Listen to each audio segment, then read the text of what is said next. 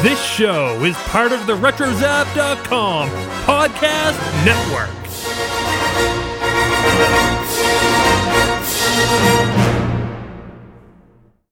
And welcome everybody to a Pinky in the Brain episode of the Animanicast.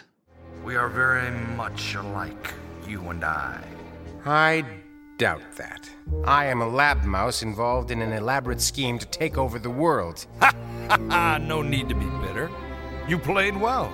Au revoir, Jacques. We'll see you in Davy Jones' locker. Didn't he sing lead for the Monkees?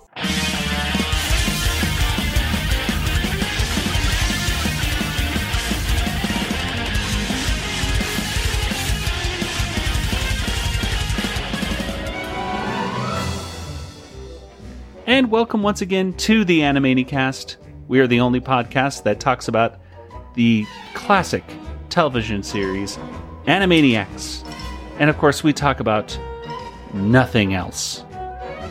Nothing at all.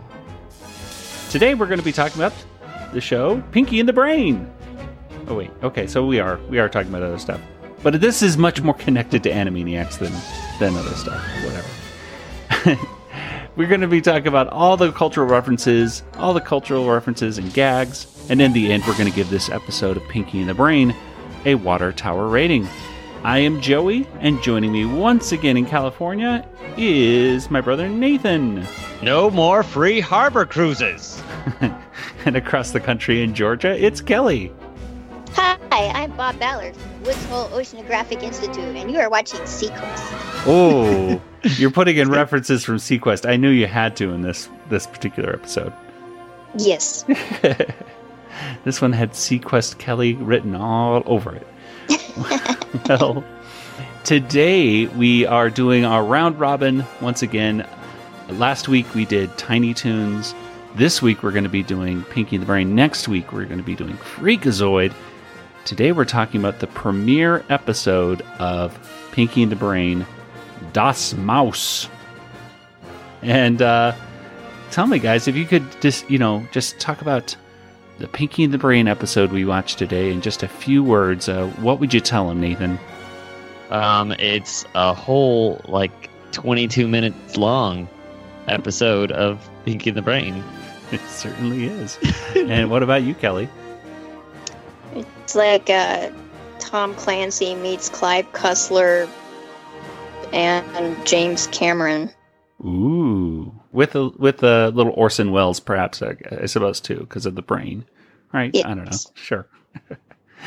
well, uh, this of course is the first episode of Pinky and the Brain, the television series on the WB. Now, Nathan, and I, you know, we grew up together, so I know that we did watch the show on the WB.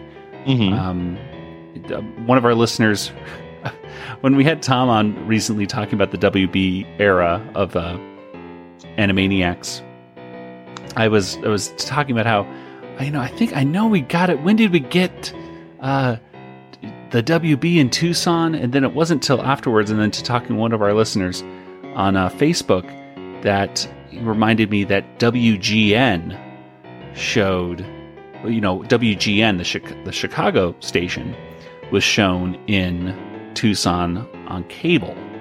That's how I used to watch the Muppet Show. Oh, well, there you go. See, WGN was very WGN. useful back then, right? Uh, but that's how we watched uh, the episodes of, of Pinky and the Brain and Animaniacs and Mm. Freakazoid, at least when it initially came out. And then eventually, uh, what is now, oh, I don't know the exact CW or something. CW, whatever the CW station is here in Tucson, uh, became the the WB carrier, uh, which was channel 18, I think, back in the day. Anyway, so that's that's that's how that all happened. So yeah, we were watching it on WGN, along with I'm sure a lot of people around the country, since uh, the WB was not on many stations in, in many locales. But uh, Kelly, did you ever have any uh, experience watching Pinky and the Brain, the prime time time series, I should say, on uh. WB? No. What, what year did it start? Well, let's go right to Nathan for that. Uh, Nathan, tell us when did this episode first premiere? So, Joey, this episode first premiered on Saturday, September 9th of 1995, which was the first day of the Kids WB block. Uh, so I already went over this day. So go back. No. yeah, go back to episode whatever it was. and I'll go over it next week because this is also the premiere of Freakazoid. Um, and uh, we had two new Animaniacs episodes today. Um, uh, Super Strong Warner siblings, um, and the You and Me episode. Um, and then Sylvester and Tweety Mysteries was also premiered, and Earthworm Jim also premiered, as well as uh, the Sony PlayStation was released on this day. So very There. exciting. I'll probably get some more stuff for next week. Yeah, I had to find Yeah, I something. was- Got to hold back something. I was some probably things. at Right. work when this premiered or something, so I didn't catch it. Ah, yeah, it was on Sunday night, and of course, when Wait, no, no, Sunday night. yes, Sunday night. I would have been watching SeaQuest Well, there you go. because this was you said ninety five. 1995. Um, I think SeaQuest was still on by then. Um, but uh, it was that would have been like the third, third, yeah, that would have been like the third season. So I wasn't even watching that that religiously. Uh, um, yeah, I don't know what I was doing on Sunday nights then. Well, it certainly wasn't. uh, like most of the country. It wasn't watching Pinky and the Brain, uh, because as and especially in places like L.A., if we remember when Tom was on our show just a few weeks ago, uh, when Pinky the Brain was about to premiere, and they're all anxiously awaiting this prime time showing of their cartoon show, and then the L.A. circuit boards or whatever it hap- whatever happened just collapsed and Tragic. so yeah what a what a way to uh, start off the wb era of animaniacs and pinky the brain and stuff. Boy oh boy. Not not very auspicious beginning. no it wasn't. So if you haven't checked out that episode by the way uh, please do. It was a very revealing episode very interesting. I think tom was uh, very honest about his opinions about uh, some of the wb executives who worked there at the time and uh, how they they did not know comedy, especially when it came to Pinky and the Brain, where he was talking about how they wanted to make it into a primetime sitcom kind of show too, which I thought was pretty interesting. Some of those Yeah, he, elements, does, he doesn't really sugarcoat, does he? no, he doesn't. That, that's why we love him so much. Uh, but if you, uh, some of those elements, of course, did make their way into the show, but this uh, first episode was very much like a standard Animaniacs episode. This is something I think they had produced a while before. Um, we don't know the exact time, but it seems like they had kind of made it just like they make every Pinky the Brain episode. Well, let's go ahead and get straight into our discussion. Let's talk about part one of Das Mouse. This is Maurice LaMarche, the voice of the brain, and you are listening to the Animanicast.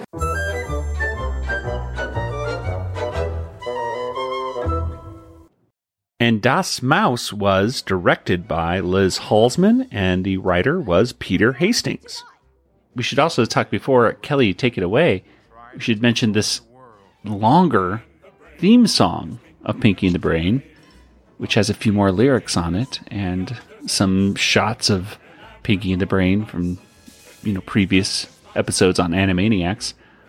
I I not I don't really know what to say about the the theme song other than I think it's it's a cool theme song and I like the the lengthened version of it. Uh, any opinions, guys, on this this longer version? Uh, I can sing along a lot easier. I got all the words on the screen. That's true. Although it is it is a little harder to read it. It's Yeah. they're all over the place. Dinky's like really tiny, like It- yeah, I do like the words in it though. The words on Yeah. the, the screen are fun to read along with it. But the, there was, to me, there was like too much on the screen. There was a lot going on mm, animation wise. Yeah, it was. It was. I kind of wish that they maybe did some more original animation for this first one, you know, than just recycled the old stuff. But whatever, whatever. It, it, it worked. I like the singing. I could definitely hear a little bit of Rob Paulsen in there. I can't, off the top of my head, uh, tell who else is singing along with him, but I could tell Rob Paulsen has one of his, you know, deeper voices going on, singing along. So it's a cool song. But Kelly, tell us what happens here in the first part of Das Mouse. Okay, well, I, I mean, I guess first I should say that uh, Das Mouse is a play on the film Das Boot, which is directed by Wolfgang Petersen. And the most important thing I want to say about Wolfgang Petersen is he directed The Neverending Story. That's That- very that's cool. The most important thing. Yes. So, um, but other than that, it really has no connect. I mean, I haven't seen the film. I've seen a lot of his other movies, but um, I don't think it has any other connection to to Das Boot, to be honest. So it's you know the same story as usual. Pinky and the Brain are uh, hanging out at Acme Labs, and the Brain wants to take over the world. In tonight's plan, Pinky, we will receive the aid of legions of unassuming humans. Oh, goody company! But why would they help us? Because they will be hypnotized by the secretions of a rare Peruvian Daukiad. Behold! What, a frog? Yes. Its skin gives off a powerful hypnotic fluid full of active peptides. He wants to hy- hypnotize people and uh, and feed them this uh, concoction, I guess. And I think it's Pinky that suggests, you know, the pancake jamboree. After we collect the frog's fluid, we must devise a plan to draw thousands of people here to ingest it and become hypnotized. You mean like a gigantic pancake jamboree? Please, Pinky, I. Yes! We shall mix the hypnotic fluid into a floury batter and have a gigantic pancake jamboree. But then he needs to get uh, the, the white crabs from the hull of the Titanic. How random is that? um, to to uh, implement this plan. So he devises this idea to uh, go to the Woods Hole Oceanographic Institute. And as soon as I saw that, and I, and I am disappointed that there weren't actual SeaQuest references in this episode because the show had been on for a couple years. But then I, I, I don't actually know when they came up with this storyline, to be honest, because I know animation sometimes takes a while to to actually be completed. But Yeah. still, no SeaQuest references. Very disappointed. um, but uh, so they they sneak off to the Woods Hole Oceanographic Institute, uh, which which is where Bob Ballard um, of SeaQuest fame is how I knew him originally. Uh, and then and then James Cameron made the Titanic really popular with the movie and everything. But but I knew who Bob Ballard was before that because he was on SeaQuest and uh, he discovered the Titanic. And the funny thing was is Clive Cussler wrote a book called Raise the Titanic about 10 years or so before the Titanic was discovered. So he came up with this whole original plot and you know ideas about where it was and I'm getting way off topic here, but I get really excited because I love Clive Cussler books and I I read this book um, many many years ago. And they made a movie, and the movie was so abysmally bad that Clive Cussler said, I will never let them make another movie out of my books again. But then he made the mistake and let Matthew McConaughey star as Dirk Pitt in Sahara. No. No, no, no, no, no. Okay, that's all I'm going to say about that. So, I don't think anybody saw Sahara, by the way. did my dad and I saw it in the movie theater because we're the biggest Dirk Pitt fans in the world. I actually got my dad to autograph the Clive Cussler book for like Father's Day or his birthday one year. Um, so we saw it out of you know solidarity, but and then immediately tried to forget it. Uh, so anyway, the um, so they go off to the Woods Hole Oceanographic Institute, and they're gonna steal this the sub, the Alvin, and uh, they go inside the sub, and there's a, a club on it. Take us ahead at 12 knots bearing 229. Bow planes at 15 degrees. On my mark, Um, Brain? Captain Brain, what is it? Drat. The Sub Club. What do they? That's what um. What do they call them? Oh, like LoJacks. Yeah, well, they're called them the club at the time. I mean, they had they had them on everything well, in the nineties. I guess like one of the brand name was like Low Low Jack. or Jack, yeah. But I my my my friend Jason, I mean, he had a he had the club on his Mustang back in the nineties. It's just Oh, what you yeah. what you put on the car. This, of course, is the Sub Club, which is Sub Club. very very Yep. very cool. You got to get those on your Alvins. so there's there's one to help prevent them from stealing it, but uh, Pinky actually discovers if you know they only make right turns, then they'll be fine. So uh, that's what they do. They spin it to the right, and uh, Brain wants Pinky to call him Captain Brain, and uh, then they go down under the surface because beneath the surface lies the future. Sequel. Y'all got that right. Uh, very uh, slightly, yes. I, I knew it had to be a SeaQuest reference. Okay. I'm, I mean, I'm not obsessed or anything. Not at all. Not at all. I was I was writing SeaQuest episode recaps for Big Shiny Robot. Um, shameless plug. But then I realized um, a marine biologist had actually gone back and rewatched all the episodes and commented on them for another website. I was, then I was like, I I don't have anything to offer like that, so. I got kind of depressed. I may I may get back to it, but uh, I was like, yeah, I don't I don't have that insight. I just like Jonathan Brandis is dreamy. Yay, Spielberg. That's all I got. We're forgetting one one thing right here because after they go off into the, the ocean, uh, Pinky is told to randomly change the coordinates of their sub. Oh Of yeah, I thought that was in the next segment. No, so this I is in the first part. There's a lot of things Uh, go on in the first part. hmm Okay, well I'll I'll, I'll continue.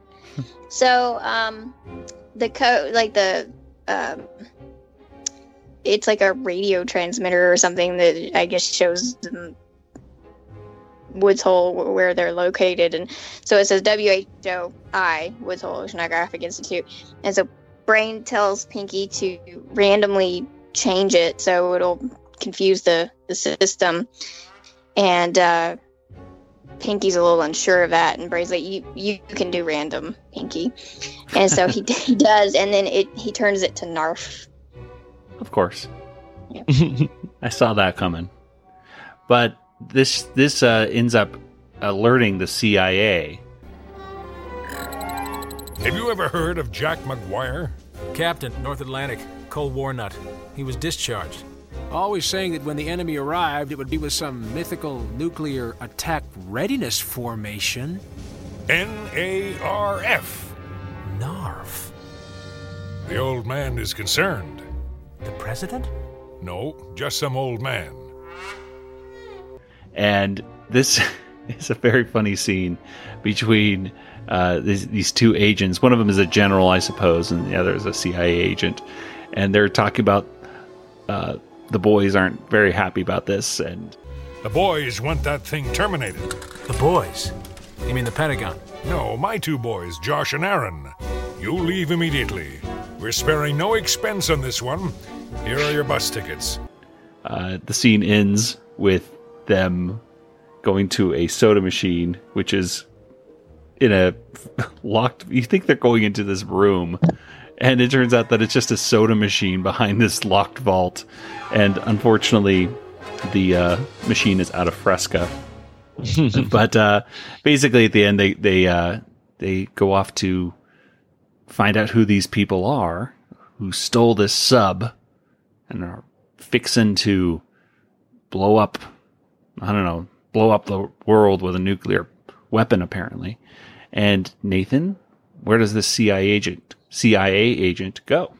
Well, I just wanted to point out a line I thought was really funny. Was Okay. when he says, uh, "I spared, we spared no expense," and then he hands him a bus ticket. All right. I, but but the spare no expense. We all know. It was Jurassic Park. Thank you. Just making sure. Um. Uh, yeah. And yeah, they they were very funny. Those two. Um, uh, but we uh we are in the sub now. Um, and Brain is mapping the course, which should take two hours. It's going to take seven months.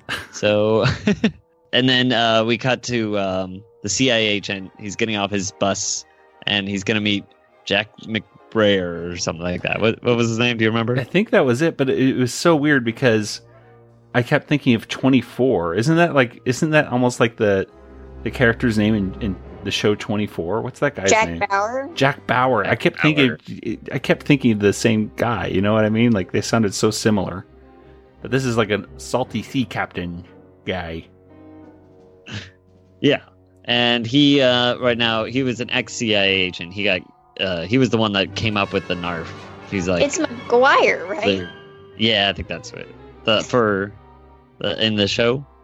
No, um, the the yeah. um, Yeah, it's the- Jack the- McGuire. Jack in, uh, McGuire. Pinky and the Brain. Okay, Voiced that, by Jim not- Belushi, by the way. That did not sound like what you said, so I was just Yeah, I couldn't remember what his name was. You're like McGuire, McGuire. McGuire. like Jerry Maguire. yeah. Yeah, there you go.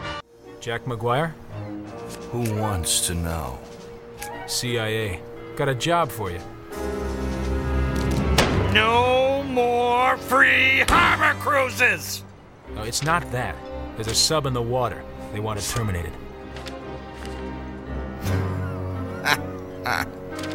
So the boys finally sawed my way. You mean the Pentagon? No, Josh and Aaron. Um, and so he's been enlisted to help find the sub, and he notices that they're in a Nautilus shell shape. And meanwhile, Pinky and the Brain, they're so bored. Pinky is uh, tired or whatever. It's apparently they've only been going for a couple hours. I think Brain didn't do his calculations right. is what I'm coming to now, and the fact that um, they've gone so far, and yet it's only been the same day. It's like 17 Um, minutes, I think. He says, yeah. How long have we been doing this? 17 minutes. they decided to start working on the pancake recipe again, which was tasting very bitter. Well, any better? He'd say yes if he were conscious. Pinky's asking if he can take over and work on the recipe, and Brains finally says, "Fine, as long as you stop that the buzzing of the alarms going off." And they realize that's because uh, there's uh, dropping uh, depth charges. bomb- yeah, depth charges onto the sub from above. Then they contact them. Um, so they they have a funny uh, uh, conversation between Jack McGuire and the Brain. Um, where they almost think that he's Jacques Cous- Cous- Cousteau. Wait, How do you say? Cousteau. Cousteau. This is Jacques Cousteau. Really? Can you prove that? Here, the ocean is teeming with life. But everywhere, there are signs of man's encroachment. Darn! It is Jacques Cousteau! The mission is to terminate. But Jacques Cousteau! He's a friend of the Earth! Nice Cousteau, Vane. Quiet, Pinky. Ha! Nice try, Captain Brain, is it? um, but then Pinky says uh, Captain Brain, which Brain wants to be called Captain Brain because he's crazy. Uh, he's insane. um, uh, and so they realize that they are, you know, just, just you know, uh, lab mice. Yeah, although that's what the brain tells them that they're lab mice. They don't believe it. They finish off and destroy the sub, and then uh, celebrate and uh, shoot off in their boat and leave the blown up sub. But it turns out that Pinky the Brain uh, took off in the mini sub, and now they can go in a straight line. So they should have just done that in the first place. So Should have just gotten that little sub. Well, maybe it doesn't have as long of a. Uh, yeah, I think the range would not be as the far. but- range wouldn't be as far. Yeah, that's what we're going to say.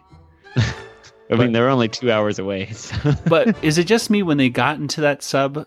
because when they initially say, "Oh, there's the what is it, the Alvin," and then the uh, what is it called, the Charlie Two or something, or the Jason Two or something? I forget. I honestly forget what it's called. But anyway, the, when they see the little sub, and they're like, "Oh, that's the little sub," I thought they were getting into the little sub at first because it just made sense that they're little and they would get into the little sub, right? Uh, but of course, they didn't. They got into the Alvin. But that Alvin has the smallest uh, porthole, or whatever you want to call it, that they Yeah. climbed down into it initially. That's what threw me off. I thought they're getting into the little sub.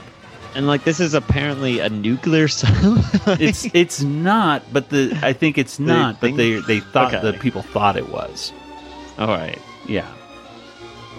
So let's go ahead and uh, wrap up the the plot, and then we're going to go, you know, through it quickly to talk about uh, the cultural references. But basically, uh, Pinky and the Brain they go off in the little sub and find the Titanic.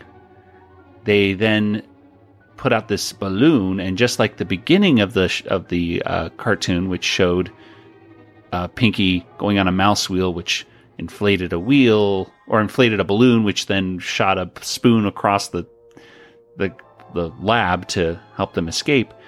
This time he's going to run on a little mouse wheel. I think that's what he did, right? He ran on a mouse wheel. Mm-hmm. He runs on the mouse wheel to inflate a balloon, which would then uh, make the Titanic go up. And this is very much like what Kelly was talking about with raising the Titanic, like in the book. But they raise the Titanic, and as they're doing this, Pinky's asking the brain about this recipe and, and everything like that. And the brain's just like, cut it out, Pinky. Just cut it out. Just cut it out. I mean, it's that icky stuff that tastes bad. Please, Pinky, cut it out. Cut it out. So they raise the Titanic. Now all they have to do is get it to shore. So they open it up, and just like a balloon, the Titanic blows all the way over to the shore. It runs through a bridge, which is a ca- cat- catastrophe right there, but ignore it. It runs aground right next to Acme Labs. So convenient. Couldn't have mm-hmm. planned it better. and they go to make their little pancake jamboree. And they had very good advertisements, apparently. All I saw was a banner outside Acme Labs saying Pancake Jamboree.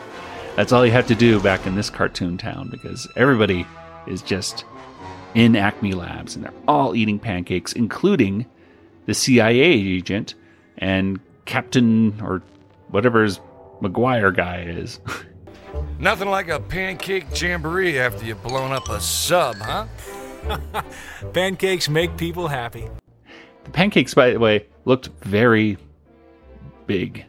Like they were looked like a stack of apple pies, actually. But whatever. they love them anyway. Everybody loves them so much that they all leave very happy. And at the end, the brain says, "Well, they'll be back soon, and I'll be able to get them." And, how, and he asks Pinky, "Pinky, uh, you know, how did you get them to eat it? That that stuff was so bitter." Especially when you think about they just ate pancakes with crab meat in them, which is also very weird. They shall return to serve, happy and content to have us rule over them. Well, isn't that nice? Narf! Tell me, Pinky, your pancake batter, how did you manage to hide the bitter taste of the hypnotic sapo? Well, like you said, I cut it out. Cut what out? That hypnotic stuff tasted terrible, Brain. So, like you said, I cut it out. And of course, the brain is very upset, bangs his head against the test tube a few times, and says, Well, we're going to do this again tomorrow night. The end. Um, as Coco Marx would say. But, Brain, the script distinctly says. All right, you two, no fighting during the commercials. Oh, please, this isn't fighting, we're rehearsing. Hello, everybody. Say, do you like the Animanicast? Well, I hope you do because you've been listening to it for about a half hour or so. Did you know that you could actually get paid for listening to this podcast? I know it sounds insane, but it's true. We discovered a free new app called Podcoin, and it literally pays you to listen to podcasts. You can listen to our show or any of your favorite podcasts, and you earn Podcoin while you listen. And then you can turn that Podcoin into Amazon gift cards or Starbucks gift cards. Or if you're the charitable type, you can even donate that Podcoin to charity. So here's what you do you download the Podcoin app on the Apple App Store or on Android, and I have a special code for you. Simply use our code Animaniacs, and you'll get 300 Podcoin just for signing up if you use our code. So go ahead and give the Podcoin app a try today. According to legend, General Grievous was known to boast of the number of lightsabers he had acquired from the bodies of his slain Jedi enemies. Grievous was the first in a long tradition of collectors of rare items. A tradition that continues to this day on the RetroZap podcast known as the Dork Lair. Dork Lair.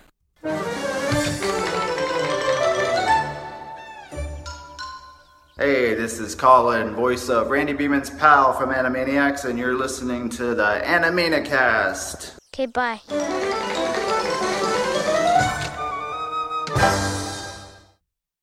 Well, that is our basic story right there. Now let's before we go to the cultural references, I suppose, are there any what what were your favorite moments in this cartoon? Nathan, let's start with you. Um, well, uh, they were able to drive through land somehow. For a short amount of time, do you mean it for the Titanic? no, as a submarine when they're doing their Nautilus shell. I'm just watching that part again where he just puts the shell over the map. You know and what? Clearly, they've gone through. Okay.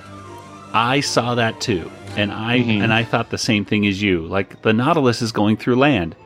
It's not. It's that's the underwater trenches. Ah, okay. So well, they still would have had to go like getting out of the harbor. It's true. It made me go, "What? Are they going through Mexico? What is going on on that map?" know. But then I looked closer and was like, "Oh, okay. It's it's going through the trenches." So I'm glad you noticed that too because So I you could point it- yeah. I I thought it looked weird too. Um, no, uh, um, I, I like that uh, everyone comes to the pancake jamboree. Actually, kind of works. Uh, it's a really good idea. Um, uh, but yeah, uh, and of course the cutting out the uh, ingredient. I think. I mean, I think anyone saw it coming. Uh, Pretty much. um, uh, I, I like that uh, Brain didn't get like upset with Pinky at at the end. He just kind of hit himself on the head, and Yeah. It was nice. They should have made crab cakes though, really. I mean, I guess pancakes are just more Right. but you want to eat a lot of pancakes, right? So I guess that makes more sense. Yeah, but- they, if they made something that was already bitter or something, you know, like they could have. I think pancakes was probably a bad crab choice. cakes you could probably just say well that's just the you know umami or whatever of the the Mhm. bitterness it's it's meant to be like that as long as you said free free crab cakes there would probably be enough people showing up too right free fresh crab cakes from the hull of the titanic that would get a lot of people very curious to eat it even if it was bitter oh well Yeah, I mean, they, they just need to eat it. They don't need to enjoy it. Yeah, exactly. Well, uh, Kelly, what about you? What are some things you that you liked about this cartoon? I thought it was funny when McGuire said, "I'll see you in Davy Jones' locker," and Pinky said, "Isn't why isn't he in the Monkees?" Because when I was a little kid, I would watch reruns of the Monkees, so of course I knew Davy Jones from the Monkees, and and then at some point later, I heard the expression "Davy Jones' locker," and I was so confused because like what I had the same thought, like isn't that the guy from the Monkees? Because uh, I I saw that you know I. I had that name in my head first, you know, associating with the, the Monkees. So I I actually could relate to Pinky on that one. Well, let's go ahead and get to our list of cultural references, and there is we have to thank this uh, this blog, and I do not know who who wrote this, but just like we had the Hello Nice Warners Tumblr blog, there is a Pinky and the Brain references guide on Tumblr, which is patb slash references dot tumblr dot com, and they go through this one person or many people go through. It looks like every episode of Pinky and the Brain and kind of break down the references. I was surprised to find out, like Kelly was pointing out, a lot of this stuff is real. So I knew that Alvin was real, but this the mini sub's called Jason Jr. and that was actually a real sub. It was lost at sea in 1991. Very sad. But there's a there's some quick little references. This admiral was voiced by John Vernon, who was actually the dean in Animal House. What do you intend to do, sir? Delta's already on probation. They are? Yes, sir. Oh. Then, as of this moment, they're on double secret probation. have, you- have either of you seen Animal House? Um, I've seen uh, parts of it where he, you know, destroys a guitar. I think that's about all I've seen of it. I'm not sure if the movie really holds up. Uh, it definitely is not a PC movie, but I still like it. It's it's a it's Harold Ramis, I believe, uh, co-wrote it at the very least. I want to say John Landis. No, it's not John Landis. It's uh oh god, who Ivan Reitman, I believe. It had something to do with it. Maybe maybe I maybe John Landis did also. I don't know, but it's a has a lot of uh a lot of great people in it, and uh, of course Jim Belushi, uh, his brother John Belushi is in Animal House, and so having the principal, the not the principal, the dean of the college uh, in this was kind of a cool connection, a little six degrees of Kevin Bacon. Anyway, except without Kevin Bacon. But Kevin Bacon is in Animal House, so I guess it still works. Uh-huh. Anyway, ah. the soda machine is called Coca Cola, and it says cloak on it instead of Coke. And instead of the Pepsi slogan at the time, which was taste the difference, it says taste the dagger, as in cloak and dagger. One of my favorite references is when the brain and Pinky are outside the sub, and the brain says a quote from Lord Byron, uh, his 1814 poem, The Dark Blue Sea. Roll on, thou deep and dark blue ocean, roll. Byron. Good one, Vane. Oh, oh, I've got one too.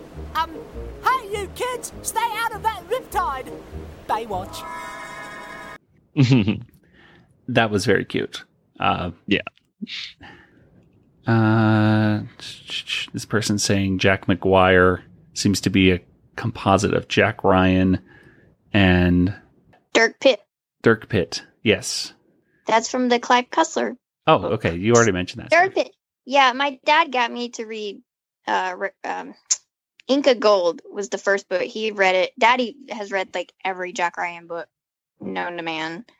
Um, he loves Tom Clancy, and uh, so in high school, he's like, "You should read this book. It's called Inca Gold." And the, the dude's like Indiana Jones. I'm like, "I'm there. I'm there. Give me the book now." And uh, yeah, I became obsessed. obsessed. so I read like I haven't read a lot of the more recent ones because the character has aged and he's got grown kids now, and you know it.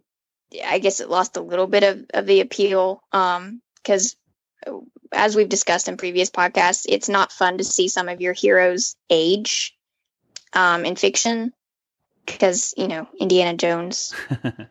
Stop. But um, the uh, the character is this sort of rugged, um, underwater, you know, expert scuba diver, treasure hunter. Um, he's just cool. He's kind of uh, yeah, I mean, he's kind of like an under. He's like Jack Ryan meets Indiana Jones, really. So I was So, thinking, I was thinking Quint uh, from Jaws mixed with No, Rambo No, he's because it's no, like get you not, out of retirement. not quite like Rambo. No, no, no.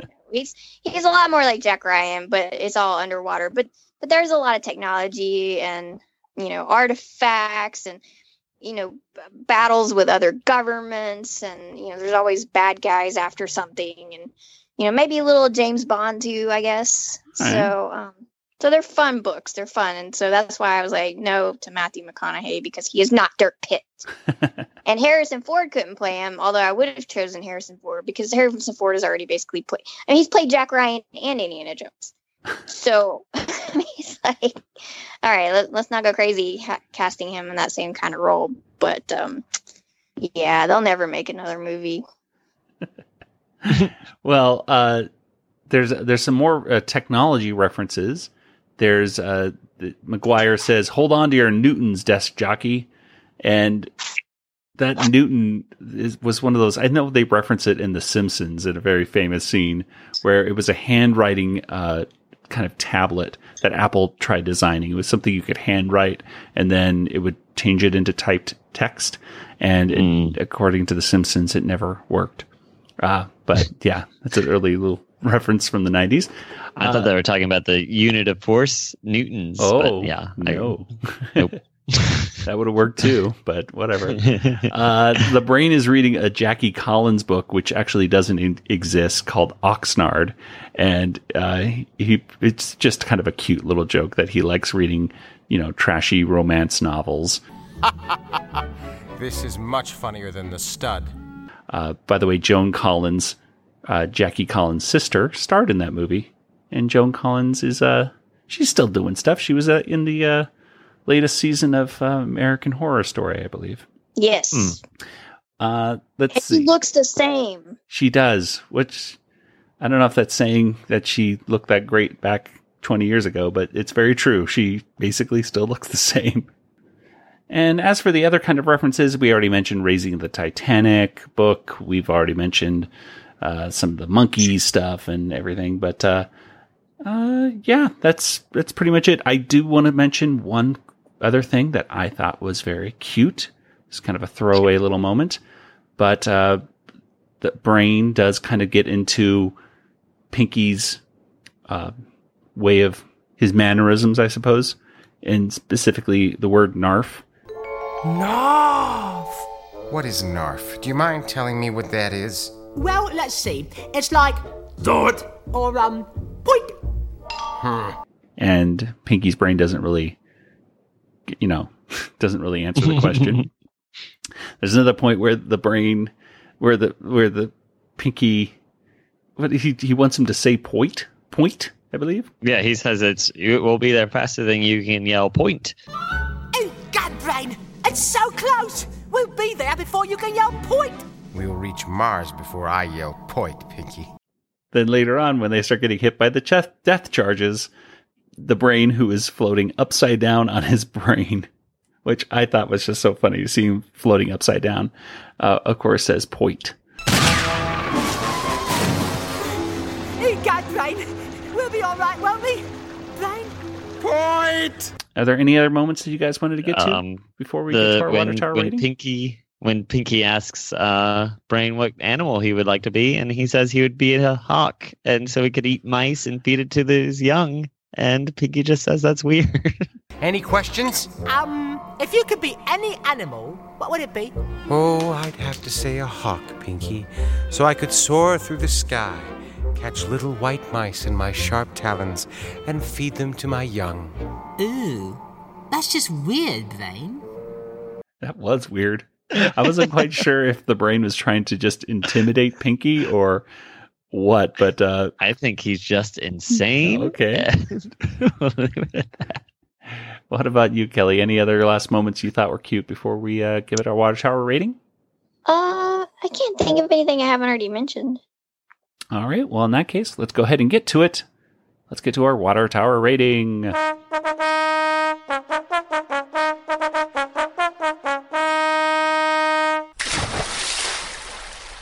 What do you guys think? Out of five water towers, how many would you give this episode? Nathan, let's start with you. Oh boy. Um, you know, I've seen some Animaniacs, or you know, I've seen Pinky and the Brain on the Animaniacs, so I have a little bit of knowledge of seeing them, and I'm gonna say uh like three. okay. It's not my favorite, uh, and uh, you know, it was fine. Um, but I think I've seen better, and I think there are better segments, probably, or better episodes in the season. So, yeah, I'll say three. And Kelly, what about you? I will go with three and a half. Okay. I I really appreciated the episode from the like underwater adventure aspect of it Mm-hmm. uh, because it did bring to mind some of my favorite characters and stories. But as far as being funny, I I only really laughed out loud once, and that was the Davy Jones reference. um, so it wasn't.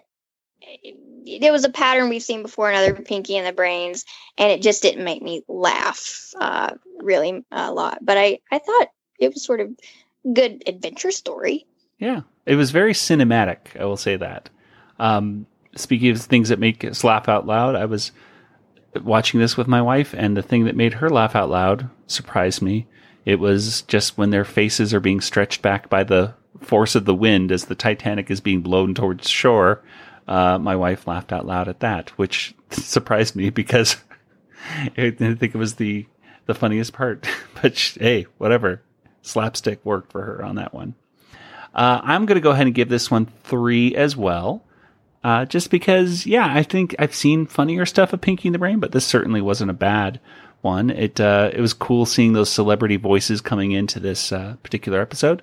But yeah, I've seen better. It's uh, I I, I went ahead uh, today and watched a few more Pinky and the Brain episodes on uh, my DVD, and yeah, there are some some better ones that immediately follow this one, in my opinion. So we'll have to talk about those in the future.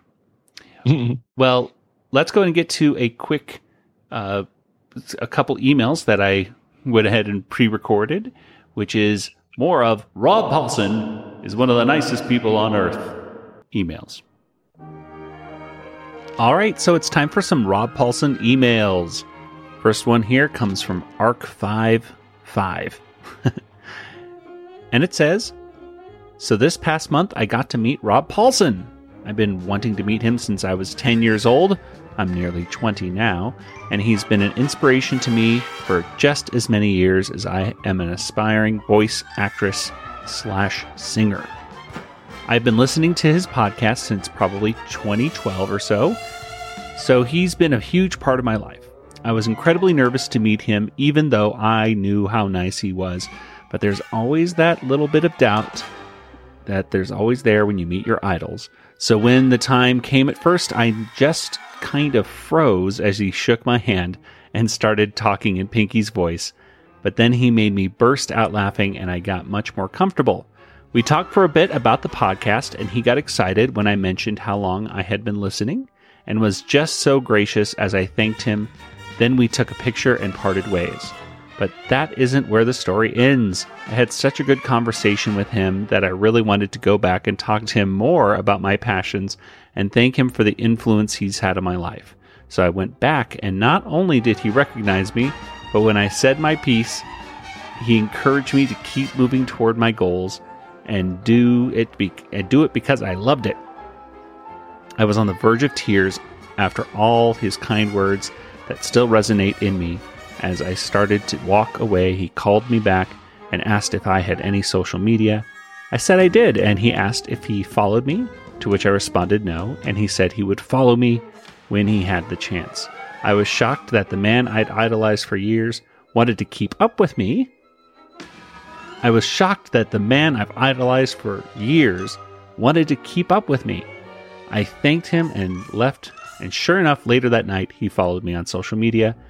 He could have just let me say my piece and thanked me and sent me on my way, but instead, this incredibly kind and generous man took the time to encourage me and have a heart to heart with me, and leaving me with the best memory I think I will ever have. Again, that's from Arc 5. 5. I'm guessing Arc 5 must be a Star Wars fan as well with a name like Arc 5. And if that's the case, awesome. Next email here comes from Brandon. Once traveled to a weekend long convention in Detroit to meet Rob in person. During that time, my friend's father suddenly passed away, so Rob prepared a video of himself cracking jokes in several characters' voices to help cheer them up. After telling him how much my friends appreciated his gift, I mentioned that I also don't have a father figure in my life and explained how much it warmed my heart to see him offer a source of comfort to others in a similar position. After receiving a giant hug from him, I walked away simply beaming. Rob's a hero to me. And that's from Brandon. Again, thank you, Brandon, for sending that in. And our final email from today comes from Alex. And she says, Seeing as how I finally achieved my dream of meeting the great man at the beginning of this year, I'm primed to submit my story. I apologize if this is a lot of words, but what can I say? I poured my heart out here.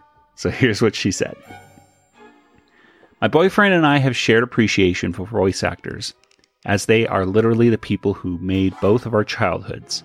We both have our favorites, and my all time favorite has always been, of course, Rob Paulsen. Rob was in almost every single thing I watched growing up, and I can pick out his voice no matter, no matter what the role. Animaniacs was one of the first cartoons I ever watched. I am on the autism spectrum as well, and the fact that Rob is such a big supporter of people with disabilities just makes him all the more perfect in my eyes. When I purchased our tickets for Animaniacs in concert last summer, I was bursting with excitement that was gradually joined by exponentially growing fear as I began remembering how nervous I get meeting celebrities and also re- realizing I'm going to meet my favorite voice actor. After a traumatic holiday season involving a family fallout, the anxiety over meeting Rob skyrocketed. Friends on Twitter who had met him gave me constant reassurance that he truly is one of the nicest people in the world. The day finally came with excitement and anxiety competing with each other for top billing. As soon as Rob and Randy walked on stage, I burst into happy tears. The show was, of course, phenomenal, and I was hardly able to contain myself as they played all my favorite songs from the show. When it came time for the meet and greet, anxiety began to win out. I felt lightheaded and slightly nauseated, and my hands were flapping up a storm. My boyfriend, a friend of mine who was attending the show, and even the lady coordinating the meet and greet were all trying to calm me. As soon as it was our turn, my heart started pounding. My legs shook with every step as my boyfriend and I walked over to Randy and Rob. I said hello to Randy first and then to Rob. When I let him know it was me, his friend Alex from Twitter, his face lit up and he exclaimed, You came! I received a lot of hugs in my time, but none so memorable as the one that Rob gave me. His hugs are in the dictionary definition of genuine. I was so overwhelmed with happiness and with trying to process everything that was going on at once. I couldn't stop apologizing for the way I was being, and he let me know it was okay. He hugged me again and again, like I was an old friend. We talked a bit more, took a few pictures with my legs still shaking. Then my boyfriend and I received our signed posters and headed on home after one last hug from Rob, of course. It was truly an unforgettable experience. The next morning, I sent him a message on Twitter. He followed me as a little gift for my 21st birthday. I thanked him for making one of my greatest dreams tr- come true and attached the picture of us. I received a very sweet message back that once again brought me to tears. A few weeks later, we became Facebook friends. Rob is an angel on earth, and I feel so honored to call him a friend. He always takes the time to make his fans feel special, and you leave him feeling this warmth in your heart that just never goes away. Having autism has always made it difficult for me to connect with people. With Rob, I just looked into his eyes and knew I had found a friend before he even said two words to me. His smile and his cheerfulness are infectious, and he just inspires me to strive to be a better person in everything that I do. My problems can't be solved by dropping an anvil on them, but Rob's wisdom is enough to get me through another day. All the best, Alex W. Well, thank you very much to Alex. Thank you to Arc5. Thank you to Brandon. Well, we still have a few more of these emails to get through. So if you have not yet sent in yours and you'd like us to read it on the Me? air, no, yeah, well, sure, Nathan, you too. You can send Oh. an email, I suppose, but Okay. uh, you can send it over to animanicast at retrozap.com. Well, tune in next week where we are going to be talking about what, Nathan? Oh, I think it's uh maybe a freakazoid. That's right. The first episode of Freakazoid. And I'm excited because Freakazoid is one of my all time favorite cartoon shows. I'm also excited because Kelly, you've never seen an episode of Freakazoid, have you?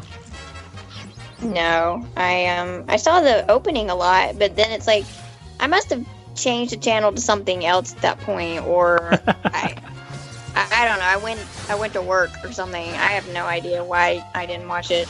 Well, I am very anxious to see what you think about uh, Freakazoid because it is it's the same kind of humor as Animaniacs in some ways, and in other ways, it is very different and obscure. And I hope it still holds up after all these years. I really do because I want you to love it as much as I do, but at the same time, I'm like not going to be surprised if you're like, eh. at the same time. So I'm hoping for the best. So tune in next week. We're going to be talking about the premiere of Freakazoid, and uh, should be a lot of fun. Let's go ahead and get to some contact information. Nathan, where can people reach you online? Online, I'm on uh, Twitter. Uh, Django FT, that's me. I'm also uh, Discord, Discord, uh, Discord, Discord. Yeah, head over to the Discord channel, discord.animanicast.com. Ah, that's it. And Kelly, what about you?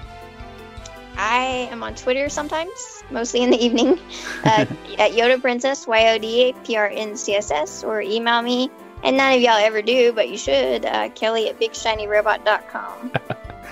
okay, and as for the Animanicast, we are on Facebook and Twitter and Instagram, and of course, like we mentioned, over on our Discord channel, discord.animanicast.com.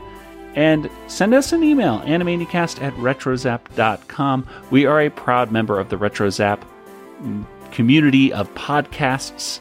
Head on over to RetroZap to see great articles, fantastic podcasts, and just everything pop culture you could possibly want. You can subscribe to the RetroZap podcast feed on your favorite podcast player. You can get every single one of the RetroZap podcasts delivered straight to your device for free. Well, let's go ahead and wrap it up. So, for Nathan and Kelly, this is Joey saying good night, everybody. Good night, everybody. Good night, everybody.